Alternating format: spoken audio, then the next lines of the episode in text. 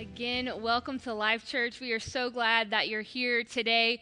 You know, after we see a video like that, um, I'm reminded and humbled to be a part of a church that believes in changing the world. I'm humbled to be a part of a church that is uh, generous in their giving and in their time. It's it's been an exciting thing to be a part of. This is why series. Uh, it's actually something as the family focus director here at Life Church, we've incorporated that same series all the way from two years old up to 12th grade. So in our student life ministries on Wednesday night, we've been doing the same series. This is why. And so through the course of that, we've had students sign up to go on mission trips with us this year and really believe that God is going to take that moment and really change their lives. And, and then I'm excited to talk about in from about five years old up to our fifth graders.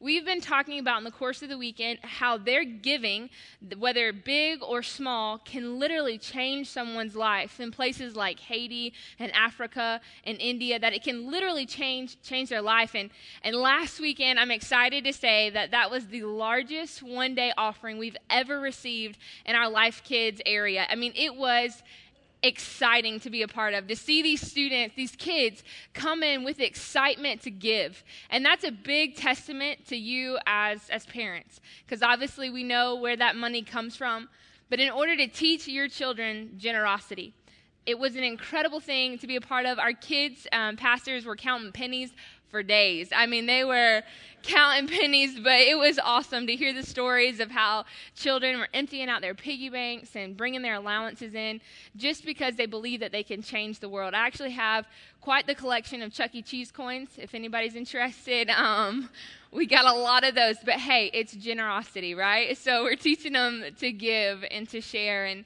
it was awesome thing to see and to and to be a part of and watch as our little ones, our five year olds, six year olds, seven year olds, come to the realization that their generosity, their giving, here, whether it be in Appleton or Brookfield or here in Germantown, that it literally can change the world around them. And so it was exciting, exciting thing to be a part of. I am humbled and honored to be able to speak today. Um, I, every time Pastor Aaron asks me, I'm always like, Are you sure?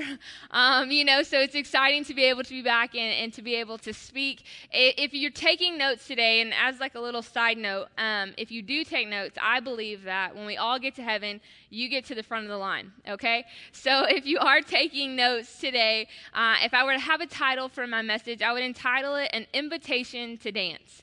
An Invitation to Dance. Now, me, I am, I am someone that I do not like to miss an invitation to dance, okay? Whether it's in the car and that song comes on and I'm like, okay, here we go, you know, or maybe it's at the grocery store and I'm like getting groceries and, and that song comes on. I like to little, put a little pep in my step when I'm grocery shopping, okay? So I don't really enjoy missing an invitation to dance. And I was, as I was kind of reflecting on that thought, I was trying to remember kind of, hey, where did I get that from? Where did that all start? Where did it begin? And, and I began to think about my mom. And when I was a little kid, she would take me and our siblings, and we'd all go to the skating rink. Now, I'm not sure if it's a if it's a southern thing or if it's a you know a worldwide thing, but we would go to the skating rink, and there'd be like those Friday night skate nights, and like we would. It was a lot of fun. And so my mom would go, and she would get on her roller skates, and she would get out in the skating rink, and I would watch her as she skated off. And now this, just keep in mind, this was when like I thought like you that period in life where you think your parents are cool you know, you're like, oh man, they're so cool. So my mom would skate off in her roller skates, and I like to call it like that 80s bop, you know, like it ain't the butterfly, it's the tootsie roll. And she'd have that little bounce, you know, to the rhythm of the music, and then she'd get to that corner in the skating rink, and like I would have that awkward push off, you know, like very uncoordinated push off, and she'd have the crossover, you know, like still in rhythm, okay, with the with the music, and I'd watch this happen. I'm like Oh my goodness, that is so cool. Like, I have got to learn how to do that. And so I strap on my roller skates and I'm like, now keep in mind also that as a fifth, sixth, seventh, eighth, ninth, tenth, eleventh, twelfth grader, okay, I was in that awkward stage in life where like my feet were really long, my limbs really long. I hadn't really kind of grown into that yet. And so um, I was extremely clumsy and very awkward, uncoordinated, the whole deal. And so I get out there with this mission, right, to uh, not to miss an invitation to get out on the dance floor, also known as a roller rink, okay? And so I get out there and I fall a couple times. I embarrass myself. I get up and I finally feel like I've got this. under control. Like I've got this. I I can feel the beat, I can feel the rhythm, and I'm like I've got my sidestep going on, the crossover happening, and so all of this activity had worked up a thirst in me, and uh, I was the kid at the roller rink that would plow into the snack stand, you know, like coming in too hot, you know. Um, my my mom was like really thankful for that padding around the bar at the snack stand because I would just right into it, you know. And so like I throw myself at the snack stand, you know, and I, I'm okay, I'm good. You know, I didn't hadn't quite figured out the break piece of it yet. And so I get my slushy and I'm standing there drinking my slushy and and this guy comes up to me and I'm thinking, couple skate, like what's up, you know. He, I could tell, like that's that's why he was coming to talk to me, you know. And um, and so he comes up and he's like, "Hey, like I, I, I noticed you out there skating." And I was like, "Thanks, mom." you know, like the '80s bop had worked. And so he comes up to me and he's like, "Hey, I can skate really, really well." And and I was noticing that every time you were trying to like take that turn, it looked like you were gonna fall. And, and the whole time you were skating, I was really nervous for you that that you were gonna. And I'll, I'll be there to help Y'all, I was mortified. I wanted to crawl underneath those nasty picnic tables at the skating rink and die. Like this entire time, I thought like I looked cool. I thought that I had the rhythm and I had the groove going on, and the entire skating rink was thinking, God love her heart. Like she's just about to die out there. But the rhythm is, is within us. We want, we have this need to get out and, and to be a part of it. I see it in my almost three year old son. Anytime we turn music on, he like he likes to dance. He like, well, it's kind of called dancing. It's more like a power routine. Uh, you know, he's a little like, and I'm like, well, we can work with it. But we love, we love that within us because we were designed with rhythm in mind. You see, rhythm and pace are a natural part of the life God has designed for us. Rhythm and pace are a natural part of the life that God has designed for us. We see it in the beat of our heart. Uh, the, the beating of our heart is rhythmic in nature, and we understand that when that rhythm gets off base, and then there's some serious consequences to that. We see that in the way God designed our world that we live in. There are hours, there are days, there are weeks, there are months, there are years, there are beginnings and ends, starts and finish. It's very rhythmic in the way that God designed the world in which we live. And we see it in the beginning in Genesis. You see it through Genesis 1 5, 1 8. 113, 119, 131. And, and those scriptures read, There was morning, there was night, day one. There was morning, there was night, day two. There was morning, there was night, day three. There was morning, so on and so forth. The way that God designed the beginning of time was with rhythm in mind. He, he designed us with this rhythm in mind. And, and so we understand that rhythm is an essential part to a healthy life. We understand that, that we must have rhythm and pace to, to maintain a, a healthy life. We see it, you know, when you're in college and you pull the, the all-nighters where you stay up and then a couple weeks later you're, you're sick and you think, oh, okay, well, that, that's where that happened because we all are, we're designed to have this rhythm in our life. But how many of you can relate with me and say, hey, I, I it's a hard time finding rhythm and pace? I have a really hard time finding that rhythm and pace in our world that we live in. And I believe that that tension started from the very beginning in the book of Genesis. You see, God created this beautiful utopia, this, this beautiful place where, where Adam and Eve could walk with God. They could do life with God. The, the Bible says that He would walk with them in the cool of the day, that, that there was this rhythm in place. And in creating such a beautiful space and out of love, he also created choice. And many of us know the story of Adam and Eve and, and how they chose to disobey God by eating of the tree. And in the moment that they did that, it, it interrupted or distorted their environment. You see in Genesis 3 7. At that moment, their eyes were open and they suddenly felt shame at their nakedness. So they sewed fig leaves together to cover themselves. It was in that moment that they allowed sin to enter their life. So did fear, so did anxiety, so did shame, so did guilt. And when we allow that, that disconnection between us and God, when we allow that sin into our lives, we also allow things like fear, guilt, shame, and ultimately human control. And you see, in that moment, they were they understood their shortcomings, they understood their mistake, and they themselves tried to fix it. They tried to cover it up. And in that moment, they, they took on that responsibility. And in that particular activity that they did, it, it disrupted the rhythm that God had intended for them. God can no longer walk with them in the cool of the day. And, and we kind of know how that story plays out. And in our world, when we have that disconnection, we try to fix it. We try to take it on our own. And I believe from that moment on, we've been trying to get our groove back. We've been trying to get our rhythm and our pace back. And in our world, that is harder to do than ever before. It's harder to do than ever before. I was reading an article in the Huffington Post that talked about this very thing and, and how, and, and just don't get me wrong, I love social media. I love being able to access the internet right at my fingertips. I love emails. I, I don't love emails, but I love to be able to access emails um, when I need to. But in that, we have created this thing that is hard for us to find rhythm and pace. Because you see, there's a difference between noise and rhythm. There's a difference between noise and rhythm. Webster would define noise as an undesired or, or, unwanted sound, whereas rhythm would have more of a cadence to it. It has its stresses and unstresses, its ups and downs. And in the world that we live in, we oftentimes find ourselves in the constant noise. We find ourselves in a constant, oftentimes unwanted and undesired sound that we're in.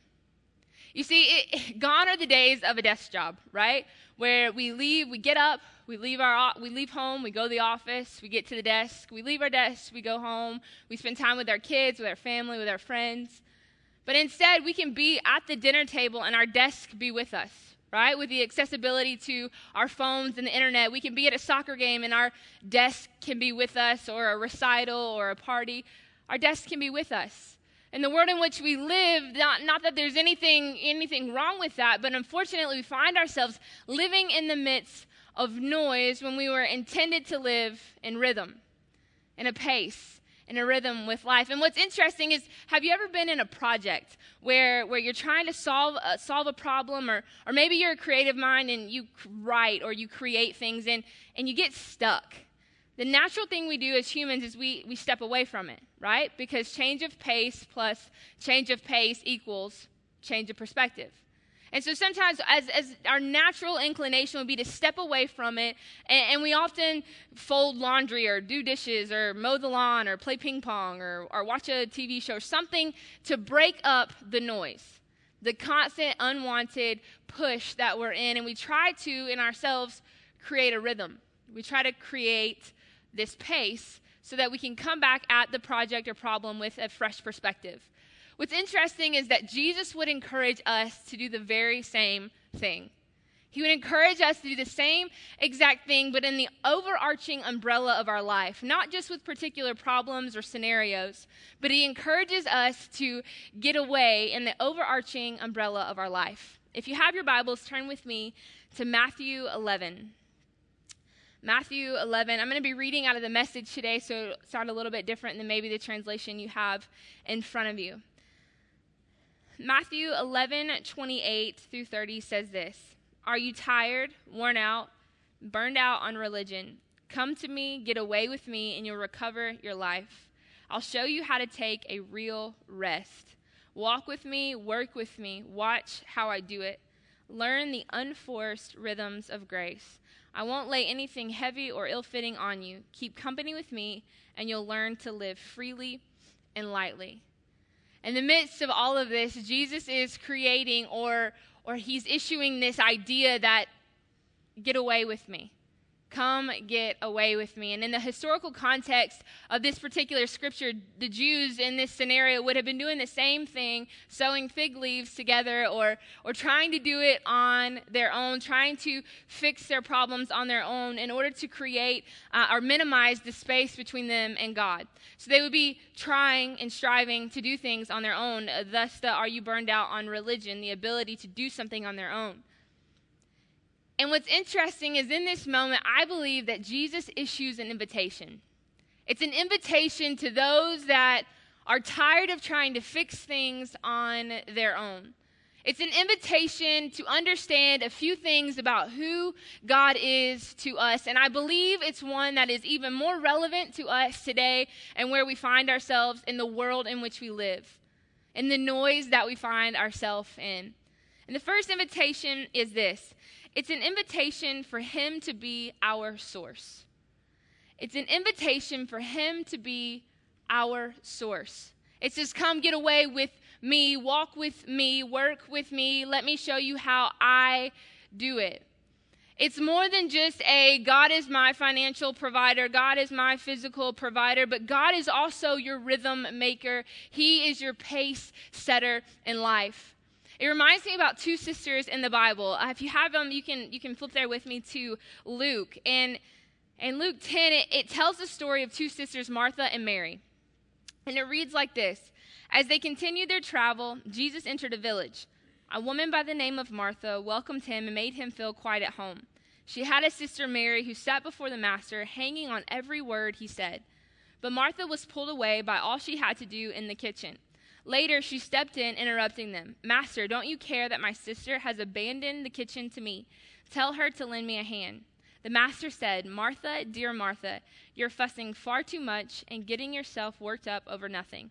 One thing only is essential, and Mary has chosen it. It's the main course, and it won't be taken from her. Now, before we go any further, I, my entire life, I kind of viewed this scripture as Martha getting in trouble. That Jesus was kind of getting onto Martha in this moment. And you know, growing up in a, in a church context, if you if you grew up in church, you understand that if somebody comes to you and says, "You're such a Martha," it's not necessarily a compliment. Uh, you know, like if somebody comes to you and they're like, you have such a Mary spirit about you, that's like, okay, thanks, you know, like, appreciate it. And I think my entire life I had grown up in the, in the idea that Martha was getting in trouble. And the more and more I processed through it, the more and more I read about it, the more and more I feel like it wasn't a rebuke as much as it was an invitation. See, Mary saw Jesus as her source, while Martha saw him as a placeholder.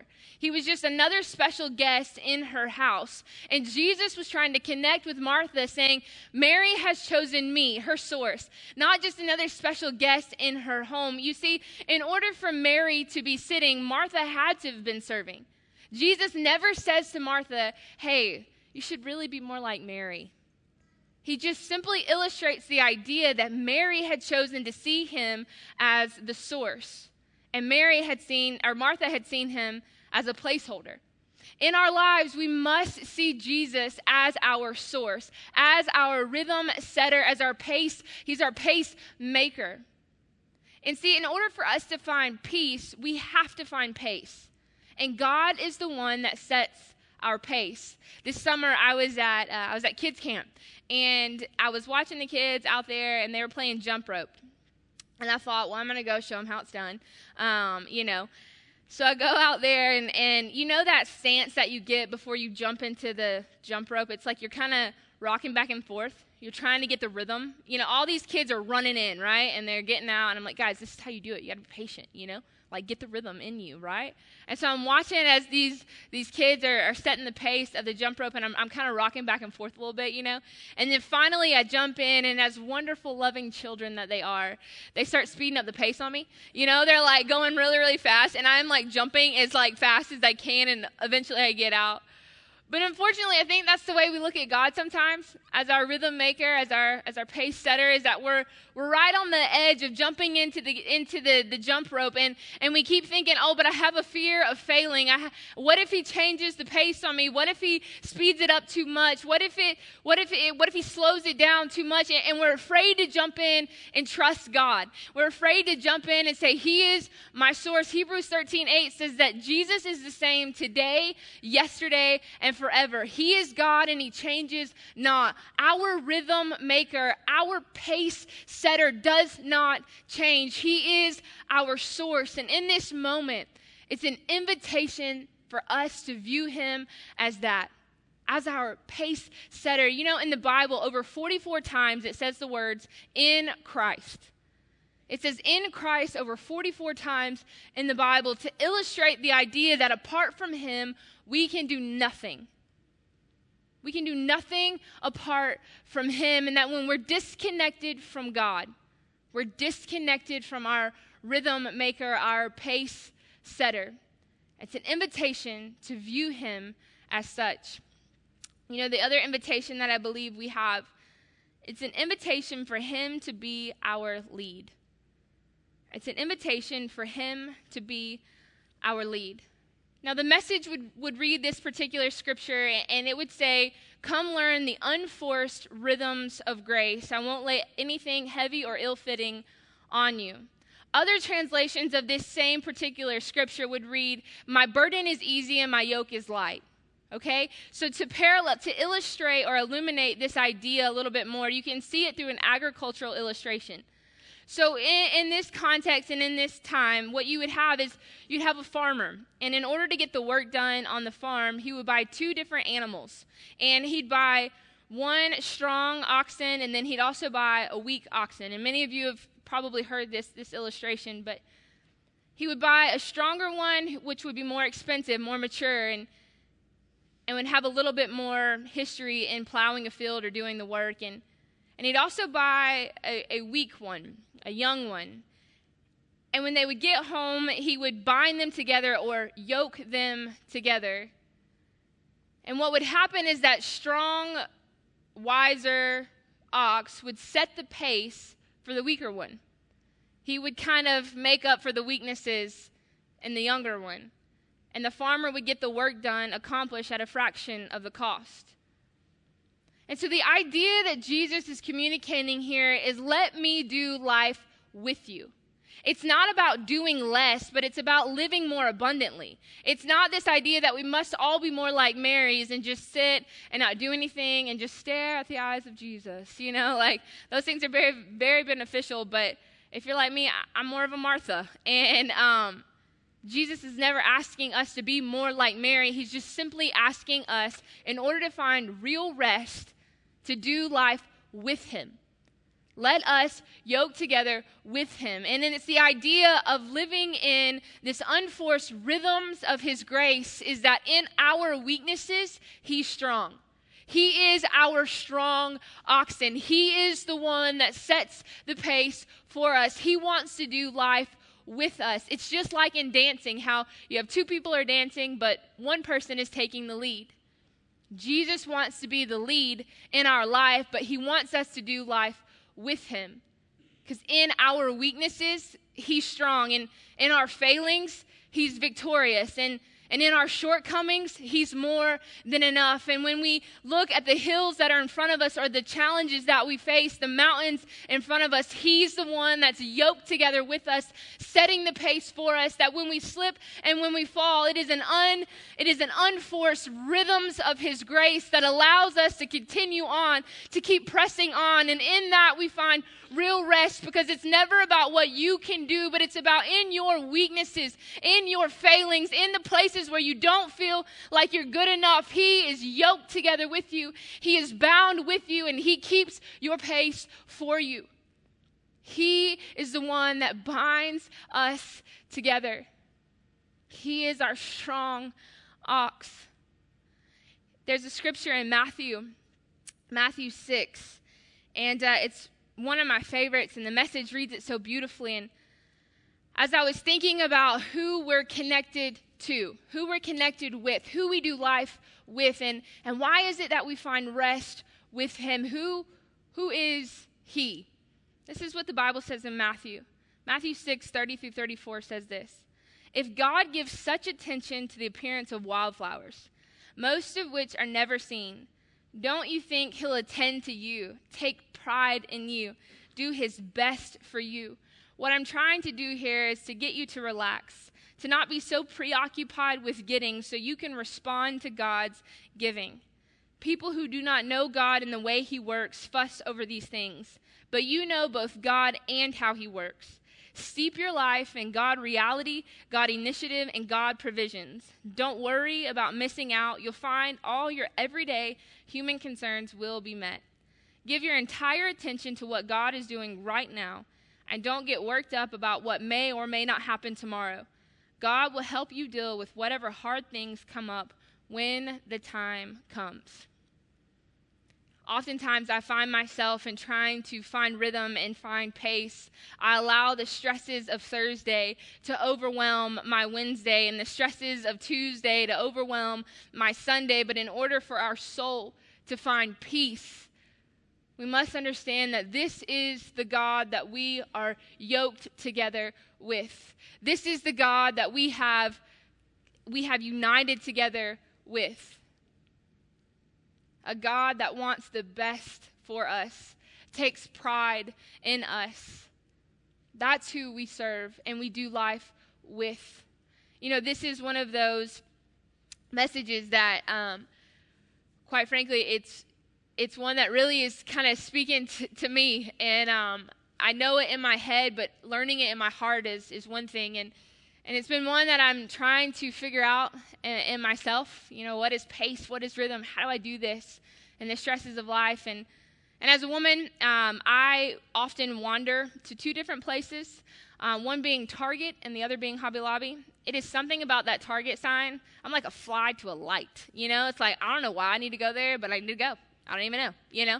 I'm like, you go in and you're like, I need to get toothpaste. And you come out with shoes and a scarf, and you get back in the car, and it's like, where's the toothpaste? You're like, I don't even know.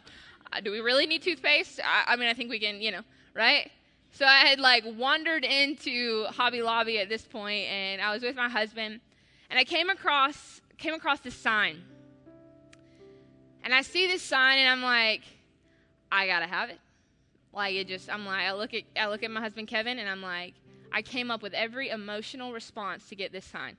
I'm like, this, this describes us. This is our, this is us. Like this is our anthem. You know, like I'm preaching this whole message in Hobby Lobby, just begging him for this sign, and he just looks at me and is like, just get the sign. It's a sign. You know, and I'm like, okay, I just wanted you to know the significance behind this sign. You know. And so I get it home and and we placed it in a, a, prominent place in our home, like right by our TV and, and our fireplace. And and the other day, I'd had kind of one of those days where the noise of life had just really kind of been really loud that day.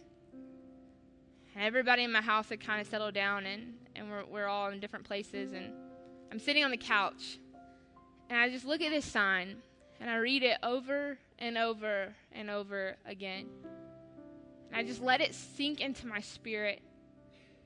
I just began to weep in that moment. As I'm reading this sign, it says, Take a deep breath. You're home now. Take a deep breath. You're home now.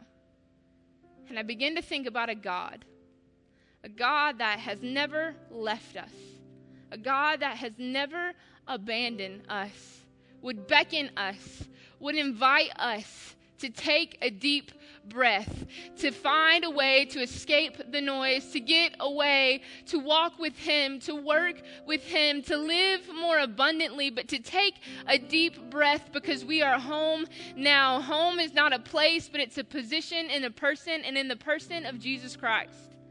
Jesus is our home. Jesus is our rest, a God that wants to do his very best for you. And in that, you find real rest. This is a message that is hard for me personally to walk out. I am textbook Martha, okay? And it's hard for me to find rhythm and find pace, but in that knowing that we can take a deep breath, that in the midst of noise, and noise never goes away, it is there, we can find rhythm and we can find pace. Because our God says, Come, get away with me. Work with me. Walk with me. Watch how I do it. Come and learn the unforced rhythms of grace. So when you fall down, my grace is sufficient for you because I am beside you, walking with you, not abandoning you, and setting a pace that you can walk, a pace that you can maintain. And in that, you find real rest. You know, one of my favorite quotes of all time is what the most important thing about you is what you think about when you think about God. The most important thing about you is, is what you think about when you think about God. And I know in a, in a place like this that there are people who have different ideas of who God is. And maybe today you heard a different perspective of a God that is full of grace and full of love and is there to lift you up when you fall down. Here in a moment, I want to invite you. Maybe you feel far away from Christ. Maybe you don't have this relationship with Him, and, and you would say, you know what, I'm burned out on religion and doing and, and not living with Christ. I want to give you an invitation today to have a real relationship with Jesus Christ. The Bible says in Romans 10 9 and 10 that when we confess with our mouth and we believe in our heart that He is who the Bible says that He is, that that's when our relationship starts with Him. So, in a moment, I'm going to pray, and, and as I do, I, I encourage you to do as the Bible says confess your sins, the things that separate you and God. Believe that He is who the Bible says that He is. And start this relationship with Him. Work with Him. Walk with Him. Watch how He does it. You know, if there's people in this room like me, and you find yourself often in, in Martha's shoes, and you're, you're caught up in the busyness and the noise of life, I encourage you today, as we pray, to take a deep breath. Take a deep breath and take in the real rest of a Heavenly Father who takes pride in you and does his best for you and wants to walk with you. He wants to be strong in your weaknesses. He wants to be victorious in your failings. He wants to do life with you. Jesus, we just, we thank you, God. I thank you that you sent your only Son to die for us. I thank you that you would give us an escape from the noise.